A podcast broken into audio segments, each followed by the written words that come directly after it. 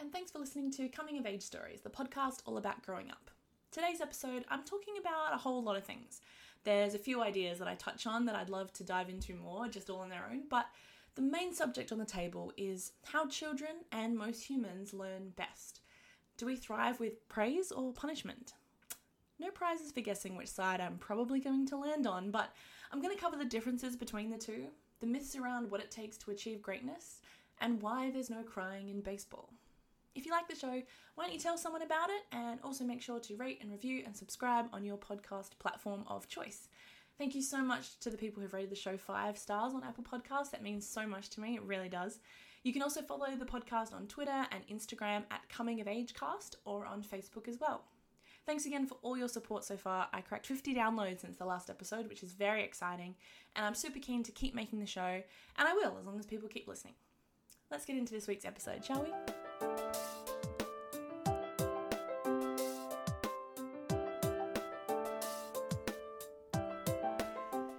Experience of watching a movie where you know that it's brilliant and an incredible piece of art, but you will never ever watch it again?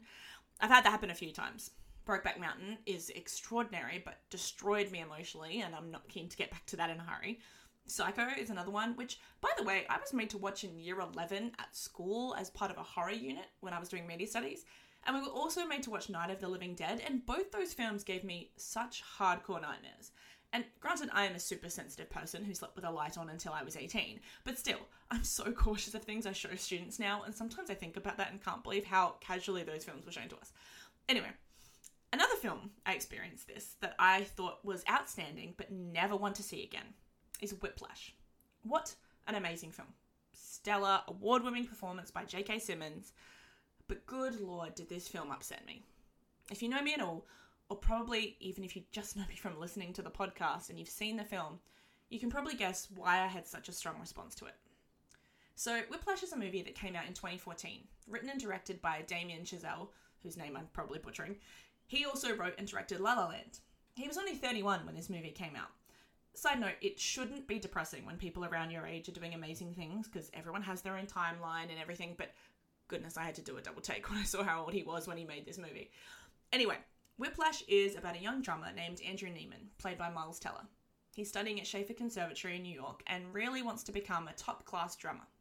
He gets invited to join the university's most prestigious band, led by Terence Fletcher, played by J.K. Simmons. And this is the band to be in. This is where you get mentored by the best, you get this experience, and this is where you make it. It's revealed really quickly that Terence Fletcher, Fletcher is abusive towards his students.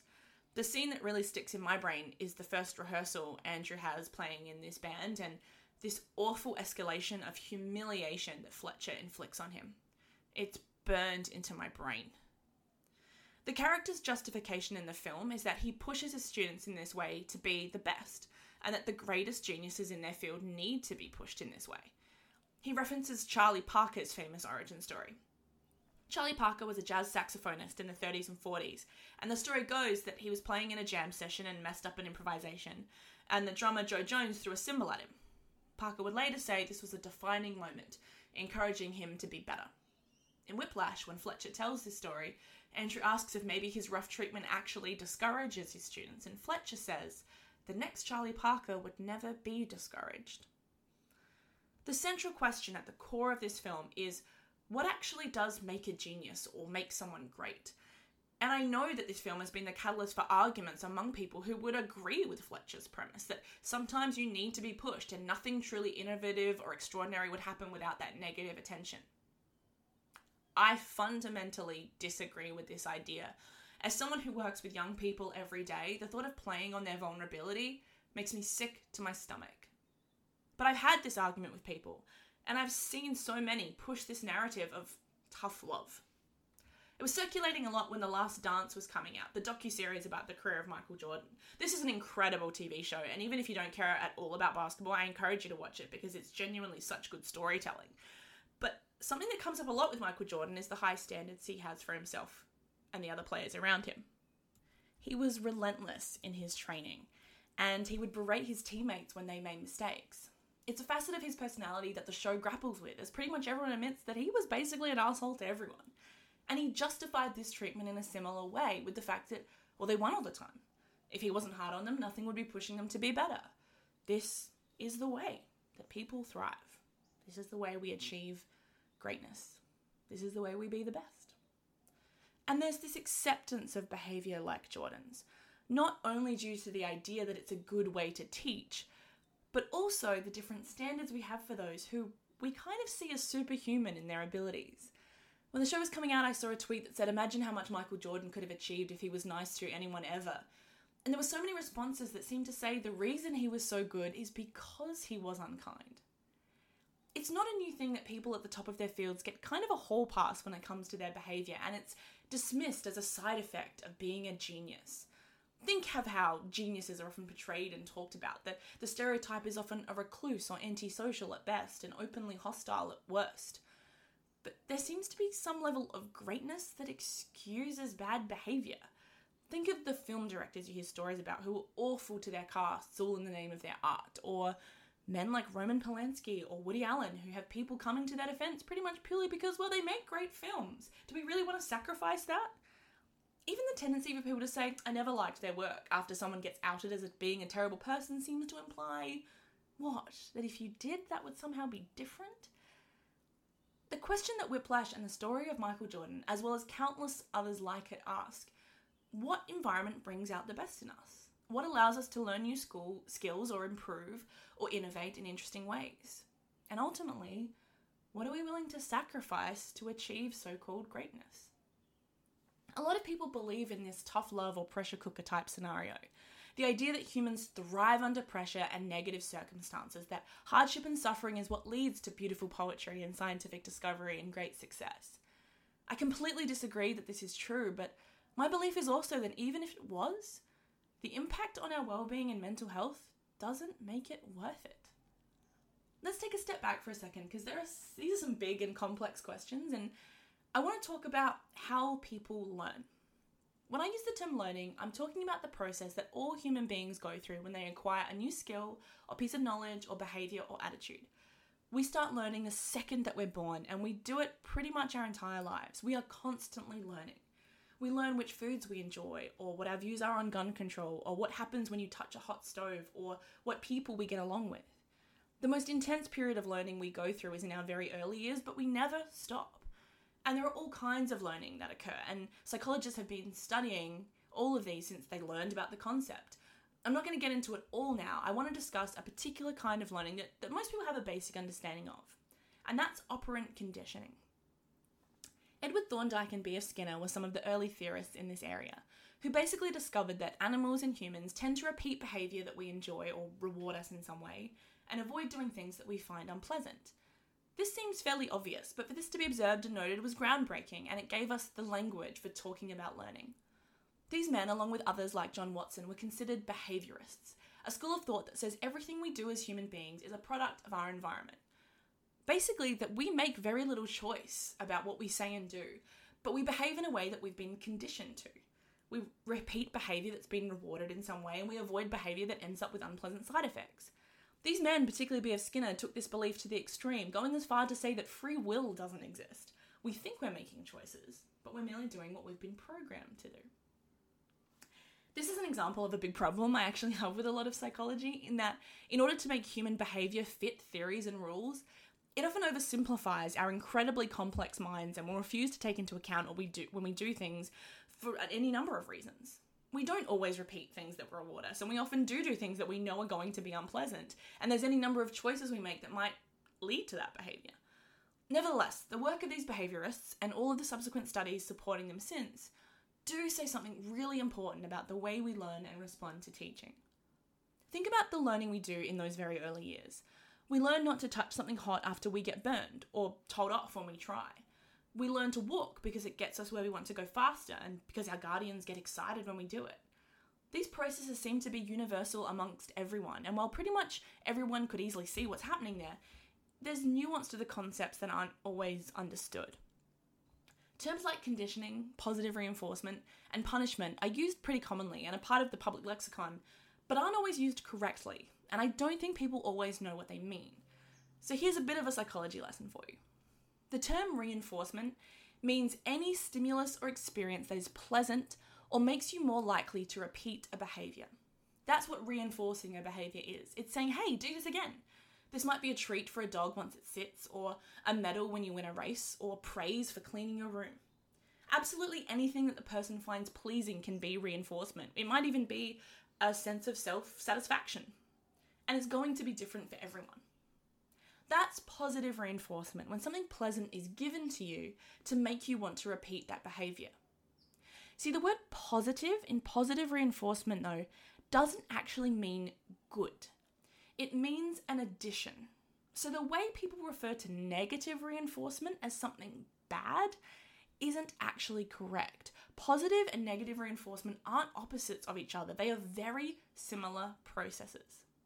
Negative reinforcement is also a stimulus or an experience that makes you want to do the thing again. The word negative refers to the process of taking something unpleasant away. For example, that annoying beeping in your car that doesn't stop until you put your seatbelt on. That's negative reinforcement. It makes you more likely to repeat the behavior and put your seatbelt on. Or say you spill something on your favourite shirt and then use a stain remover to get it out and it works. You've learned to use that stain remover again using negative reinforcement because it's taken away an unpleasant thing, having your clothes ruined. What people often refer to as negative reinforcement is actually punishment. Punishment is a stimulus or experience that makes you less likely to repeat a behaviour. It's an unpleasant stimulus that we do not like and do not want to happen to us. This can also be positive or negative, as in adding or taking away. A positive punishment would be the addition of something we don't like. So, when we touch a hot stove and get burnt, we're getting the addition of physical pain, which makes us less likely to do it again. Or we eat something and it gives us food poisoning, we're probably going to avoid that meal for a while. And in a more deliberate, active process, it's when a learner gets punished for doing the wrong thing. Michael Jordan's teammates getting berated when they aren't doing what he wants, and Fletcher humiliating Andrew in Whiplash when he's not drumming at the right tempo. And then negative punishment is the act of taking something desirable away. A child having their phone confiscated after they fail a test, or getting removed from a game after they do something inappropriate. Both punishment and reinforcement are learning processes that are innate within us. In the most simplistic of terms, we want to do things that are nice and avoid things that are horrible. Of course, as I said, human beings are far more complicated than this. But generally speaking, this is how we learn behavior, whether this is where we're being overtly taught a skill like drumming or basketball, or of how we learn what's acceptable socially, those unwritten rules of society. And both of these processes work. When we get rewarded, we generally continue that behavior, and when we get punished, we usually stop. Now, there's a lot of nuances to operant conditioning I won't get into now, save that for another episode, but those are the basic principles. So, what's the problem with using humiliation or yelling in order to get rid of unwanted behaviour? Isn't that going to ultimately get rid of bad habits and encourage you to do the good and right thing?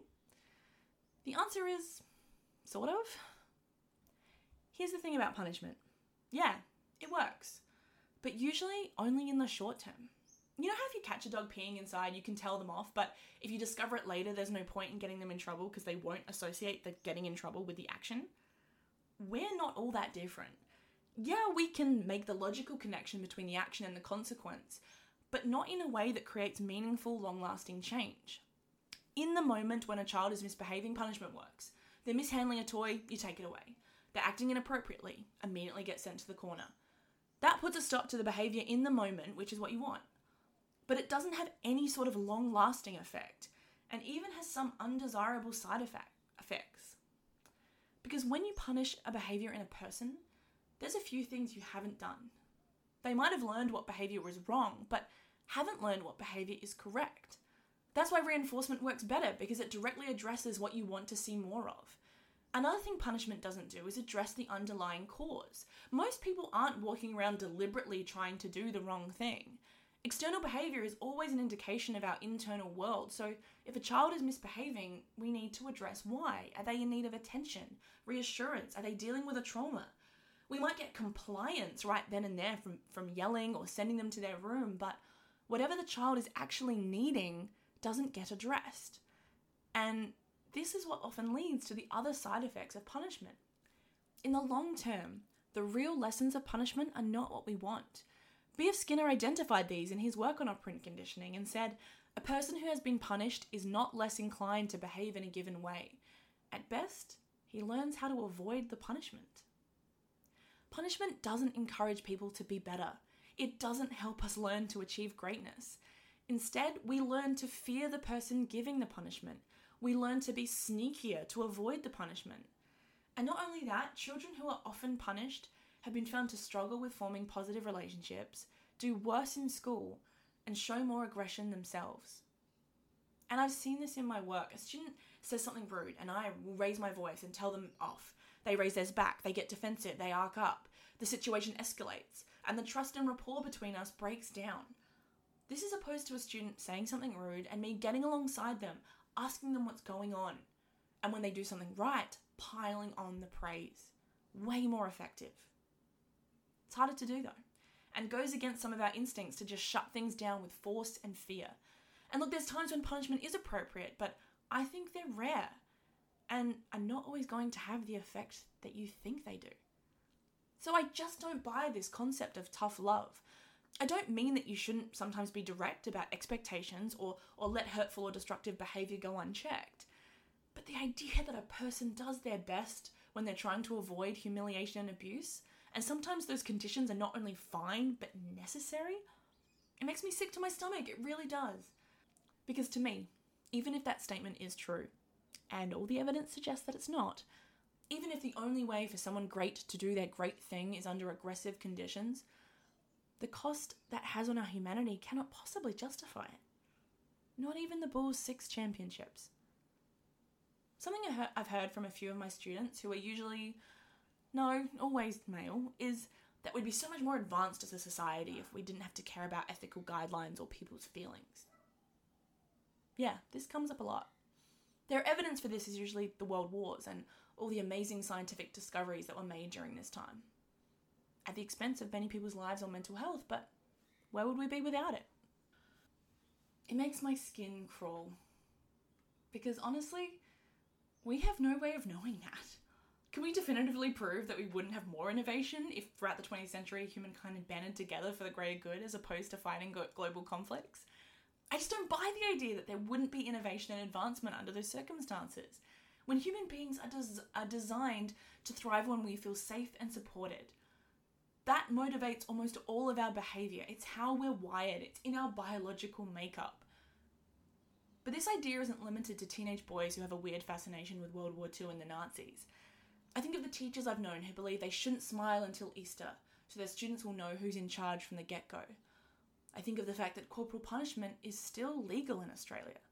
In an ABC News article that outlines these laws, it says in New South Wales, for example, the permissibility of parental corporal punishment is stated in the Crimes Amendment to be conditional not only upon it being reasonable, but also upon it not being inflicted on the child's head or neck and on the harm it inflicts, it inflicts not lasting for more than a short period. It's so vague which is absurd when you're talking about the legality of hitting a child.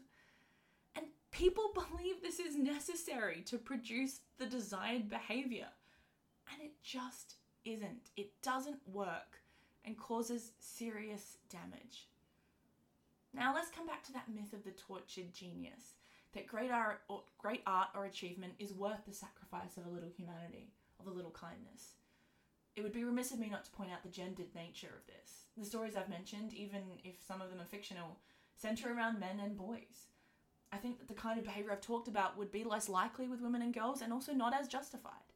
We know the stories of high profile male directors in Hollywood being absolutely vile to their cast and crew and continuing to have careers, but women being very quickly labelled as difficult and losing jobs if they push even a little.